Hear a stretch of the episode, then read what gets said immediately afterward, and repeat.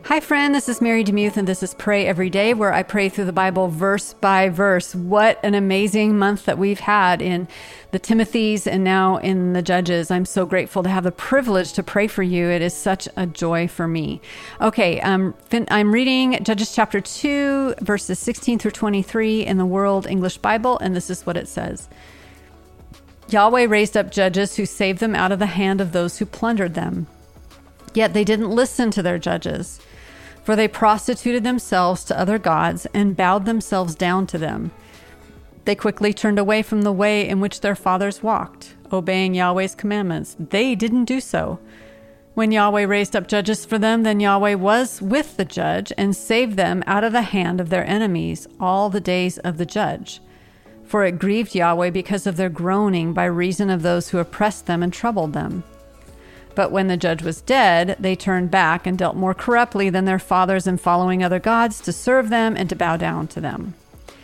They didn't cease what they were doing or give up their stubborn ways.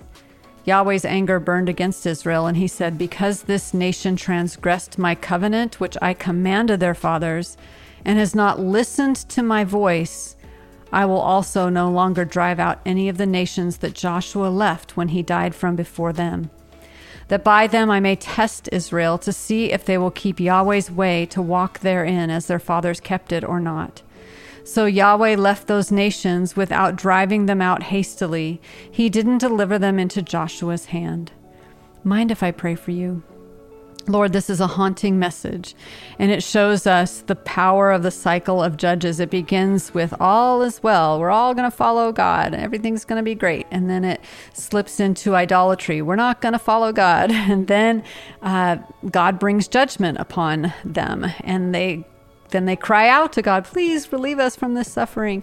And God is so kind and compassionate and he relieves their suffering. And once that suffering is relieved, they go back right to following other gods. And it's called the cycle of the judges. And Lord, it's easy for us to make judgment on the people of Israel in the book of Judges, but we do the same thing.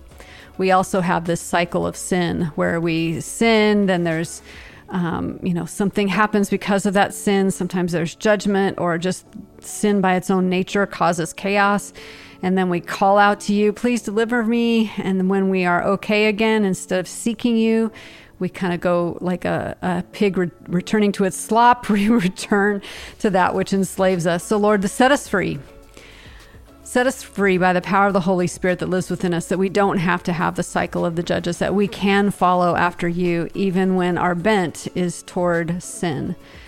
Lord, thank you that you loved the nation of Israel, that you loved them enough to send them judges. You loved them enough to send them leaders who would lead them toward you. And in light of that, Lord, we pray for our Christian leaders. We pray for those in our churches and in our ministries around us that you would fortify them, strengthen them, because they do a very hard job. Would you provide for them financially? Would you protect them from the evil one? Would you protect them from pestilence and pain and, and all the sorrow that comes? Lord, help us to be realistic as we follow you, but also help us to have hope.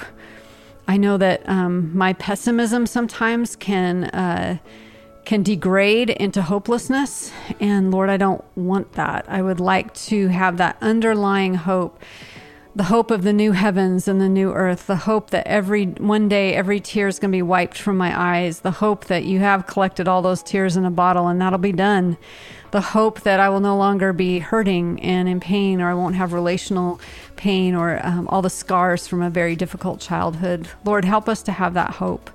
You are the God who brings healing. You are the God who keeps pursuing his people even when they rebel. And to me, that just makes me love you all the more.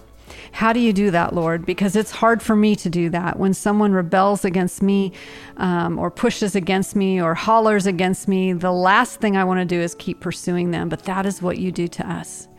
So I thank you for that. That relentlessly pursuing God who loves his children so much that he can't help but pursue us even when we're brokenhearted, even when we're chasing after other gods, even when we're in the slop, in the muck, and the mire. You still chase after us. We love you for that, Lord.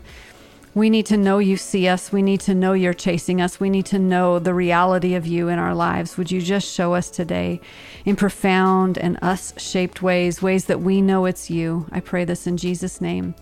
Amen. Thank you so much for listening to Pray Every Day. I'm so grateful for you. And on this last day of October, I pray that the peace of God, which surpasses all understanding, will guard your heart and your mind in Christ Jesus.